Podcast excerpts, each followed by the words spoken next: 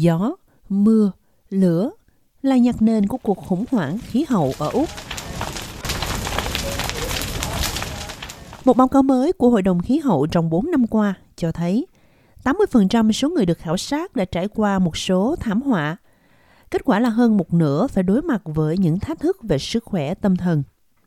Nghiên cứu mới với tên gọi Chấn thương do khí hậu đã khảo sát 2.000 người nhằm phân tích thiệt hại ngày càng tăng của các thảm họa thời tiết đối với sức khỏe của người Úc. Khảo sát nêu chi tiết các thức vô số ngôi nhà đã bị lũ lụt, hóa hoạn phá hủy và hàng nghìn người phải di dời kể từ năm 2019. Ông Simon Bradshaw từ Hội đồng Khí hậu giải thích rằng những sự kiện thời tiết nghiêm trọng này đã ảnh hưởng lớn đến phúc lợi của các cộng đồng trên khắp đất nước. As we are, then we are setting ourselves up for a nếu chúng ta tiếp tục như hiện tại, chúng ta tự đặt mình vào một tương lai không thể tưởng tượng được, không thể sống sót. Chúng ta biết rằng tác động của biến đổi khí hậu, hậu quả của việc không hành động trong quá khứ đang thực sự ảnh hưởng đến sức khỏe tinh thần của chúng ta, đến kết cấu cộng đồng. Điều đó thực sự mang lại một lý do mạnh mẽ để nỗ lực hơn nhằm giảm lượng khí thải của Úc, tránh xa nhiên liệu hóa thạch và lắng nghe các cộng đồng ở tuyến đầu về những hỗ trợ mà họ cần and also to be listening to communities on the front lines about what sort of support they need. Báo cáo cũng cho thấy, thời gian chờ đợi yêu cầu bảo hiểm chi trả lâu và chi phí bảo hiểm tăng cao cũng góp phần làm tăng thêm tổn thương do thiên tai. Một phần ba số người được khảo sát nói rằng họ đang phải vật lộn để trả các khoản thanh toán.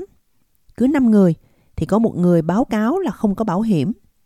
Cứ 20 người thì có một người được thông báo rằng họ không thể nhận được bồi hoàn bảo hiểm và một con số tương tự bị từ chối yêu cầu bồi thường. Bà Verena Hunt, 72 tuổi, là một trong những người gặp khó khăn với bảo hiểm. Nhà của bà ở vùng Northern River của New South Wales đã bị ngập lụt một năm trước và bà đã không thể trở lại nhà mình kể từ đó đến nay. Bà nói rằng nơi ở của mình không thể nào sống được và đang chờ công ty bảo hiểm hoàn tất thủ tục bồi hoàn.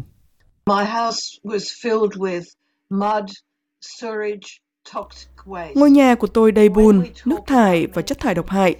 Khi chúng tôi nói về các vấn đề sức khỏe tâm thần, rối loạn căng thẳng sau chấn thương từ sự kiện này, xảy ra vì tôi không nhận được sự trợ giúp thực sự nào từ công ty bảo hiểm của mình.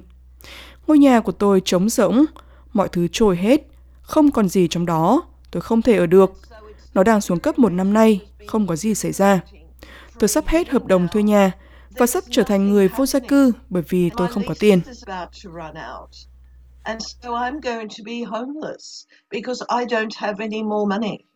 Báo cáo cũng chỉ ra rằng những người ở khu vực nông thôn và vùng ngoại ô có nhiều nguy cơ bị ảnh hưởng bởi lũ lụt hơn và gặp khó khăn hơn khi tiếp cận các dịch vụ sức khỏe tâm thần.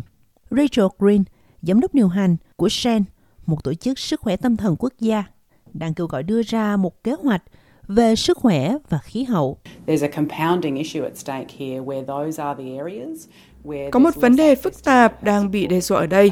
Đó là những khu vực ít được tiếp cận với dịch vụ hỗ trợ sức khỏe tâm thần, nơi mọi người phải đối mặt với những rào cản lớn nhất do áp lực về địa lý và thu nhập. Tôi lo ngại về các tác động chấn thương giữa các thế hệ từ những thảm họa lớn xảy ra trong một khu vực hay một cộng đồng, đối với các gia đình trong thời gian dài, đối với cộng đồng và toàn nền kinh tế. Điều này đang gây nhiều áp lực đến mức tôi lo ngại về khả năng chính phủ của chúng ta có thể đáp ứng nhu cầu cung cấp các dịch vụ sức khỏe tâm thần.